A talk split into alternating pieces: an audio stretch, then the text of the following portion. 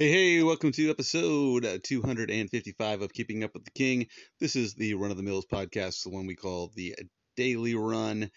And we are going through the book of Matthew, and we are in Matthew chapter 26, and we are in that final night um, before Jesus is crucified. This is the night of his betrayal, the night of the what we call the Last Supper, uh, and his prayer in the Garden uh, of Gethsemane. And that's where we are right now. We are in the Garden of Gethsemane, and Jesus has just informed his disciples that they would um, all deny him and be scattered. And so, verse 36 is where we're picking up. And it says this Then Jesus came with them to a place called Gethsemane and said to his disciples, Sit here while I go and pray over there. And he took with him Peter and the two sons of Zebedee and he began to be sorrowful and deeply distressed. All right, so he gets he's in the garden and he tells his disciples, "Hey, sit here. I'm going to go over there." And he takes with them Peter and James and John, who are the sons of Zebedee. He says, "Then he said to them, My soul is extreme, exceedingly sorrowful, even to death. Stay here and watch with me." And he went a little further and fell on his face and prayed, saying, "O my Father, if it is possible, let this cup pass from me. Nevertheless, not as I will, but as you will. So this is a prayer that Jesus is going to pray three times, and there's there's some great lessons in that. Um, one of those being that it's not wrong to pray for the same thing more than once. Sometimes people think that that shows a lack of faith to ask for something more than once. You know, uh, they'll uh, and I've heard people say this like, well, if you pray for healing a second time, that means you didn't you don't believe it happened the first time which I think you probably would know. Like, you know, for example, you have a back pain and you pray, God, please heal my back. And you know, three days later, your back's still hurting. And so you go, oh, God, please heal my back. And three days later, your back's still hurting. So you pray, oh, Lord, please feel, heal my back.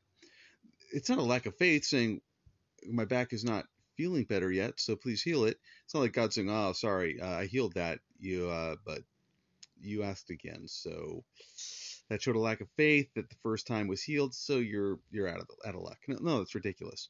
Um, you see the example of Jesus; he's praying the same thing three times. Now, what he prays, I think, is incredibly important, and there's all sorts of ideas about why he prays this and why he says the things he says, and why they're why certain things were recorded. And and I'm of the impression, and I'm I may be wrong here, so well, let me just say this as well. I may be wrong about pretty much everything. Uh, so hey, double check this stuff. You know, if you hear if you hear me say something like, you know what, I don't think that's right. Well, double check it. Look at triple check it. Read the Bible. Uh, you know, go back, read Bible commentaries, find other, find what other people say about the topic, and you may find hey, hey, there's a lot of different views about this, or you may find that there's um two views on it and they both have value, or who knows. So anyway, I have this belief that a lot of the things that Jesus says at this point are for those who are listening. That they are for us to to learn from, for us to hear, and not just for us, but for those who are present to hear as well. And so, uh, I think that that's an, an important thing to keep in mind because, you know, Jesus says, "Oh my Father, if it is possible, let this cup pass from me." Nevertheless, not as I will, but as you will. Now, when you talk about the cup passed from it, what this appears to be, he appears to be speaking about is the the uh, coming crucifixion and Jesus dying on the cross for our sins, the wrath of the Father for the sins of the world being poured out upon him, and so this is what he is dreading, right? Um, taking on the sins of the world, and so he says, Father, if it is possible, let this cup pass from me. So what do we take from this? Well, he's saying, God, if there's any other way that this can be done, let it pass. Let it pass from me. That, you know, nevertheless, not as I will, but as you will. And so he's saying, look, uh, if there's any other way, I would really prefer not to have this happen. you know, um, and and there's all kinds of ideas about this. You know, is this Jesus speaking in his humanity? Is it you know you know saying in my in my humanity I don't want I don't want to experience this, or is he speaking in his divinity? You know, in his divinity. I and I don't know. I don't, you know, I think that we can get in a lot of trouble. We start splitting hairs like that and uh, trying to decide was Jesus, you know, what, what did, he was a man of two natures, divine and human. Did those two have conversations? No, I, I think that's silly. but anyway, I think what's important here is this. He prays this three times, which I think is a lesson to us, and but also I think he knows the answer before he prays it. Nevertheless, not as I will, but as you will. You know, not my will be done, but your will be done. And again, this is one of those things that it's strange to me, but I've heard people, and maybe you have too, or maybe in the the church tradition you come from, you've heard people say this that you shouldn't pray, "Thy will be done" to God. You should be saying, "No, God, my will be done. We we come to him boldly, you know, come boldly to the throne of grace, the Bible says, you know. So we should come to him boldly saying, God, this is what I want. This is and and, and it, usually that's the case in more of the name it and claim it churches. You have to claim that thing. You you know, I, I was at a church meeting one time and the guy said, you know, I was there and I I prayed for a car. And while I was praying, I felt like you know, I should pray for, be specific, you know, be specific in what I want. So I prayed for, you know, whatever it was, you know, at the time, 1997 blue Toyota Corolla or whatever. I don't remember what it was. It was a long time ago. But but he said that the next day someone came to him and offered him a car. Someone came to him and said, "Hey, I heard about your car breaking down. I have this car that you can have." And he goes, "You know, I went out there and or I asked him or whatever it was. It ends up the car was not the 97 Toyota Corolla or whatever, but it was a white Honda 19, you know, 1990 white Honda or something. Anyway, and he said, you know, I realized that that's not what I prayed for. And so I told the guy no. You know, and I was sitting there going like, wait a minute, you you need a car, you pray for a car, the next day someone offers you a car, but it's not the car you want, so you turn it down. Now, I, I, if God told you, like, I'm going to give you a blue Toyota Corolla in 1997, well, that might be a different story. But again, in that tradition that that person was coming from, uh, from their their church tradition, was like, you don't say, "Thy will be done, Lord." You, it's my will be done. Now, that's very contrary to what Jesus is doing, and so I, I, I figure it's always safer to kind of go with the Jesus model, right?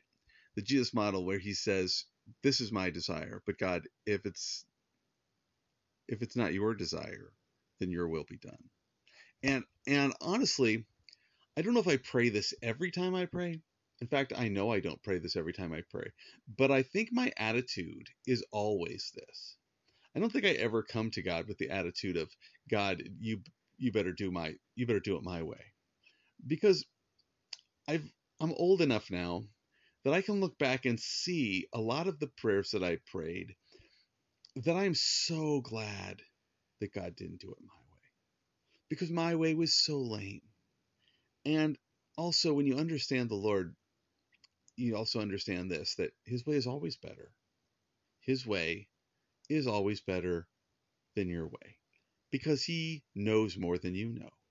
He is not being influenced by your sinful flesh. He is not short sighted. He knows the end from the beginning. And so you know what? If I pray something, I'm always praying with the attitude of God, you know better.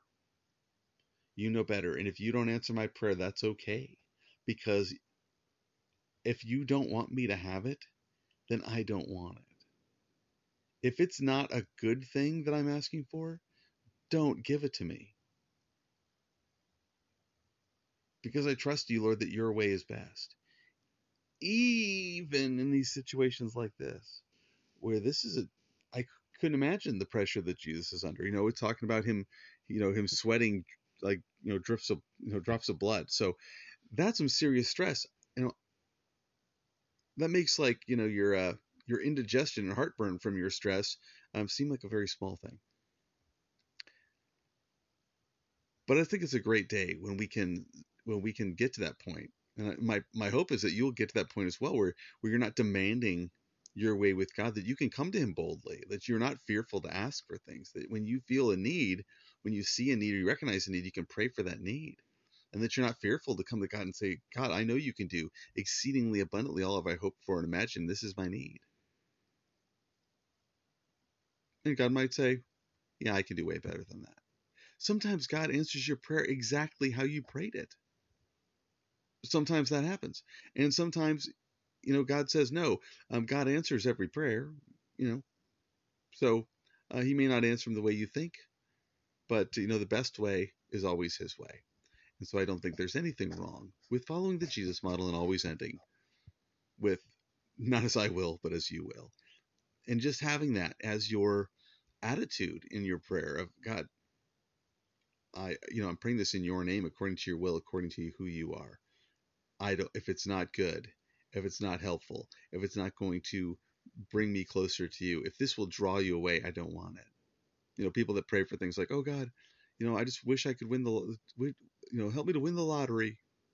You know, well, what if you won the lottery and then you trusted in your money and it destroyed your walk with the Lord? You know, it's like you're praying, God, give me the thing that's going to destroy me. You know, uh, no, thank you. You know, God, don't answer that prayer. God, don't give me that which would destroy me. Amen. Talk to you next time.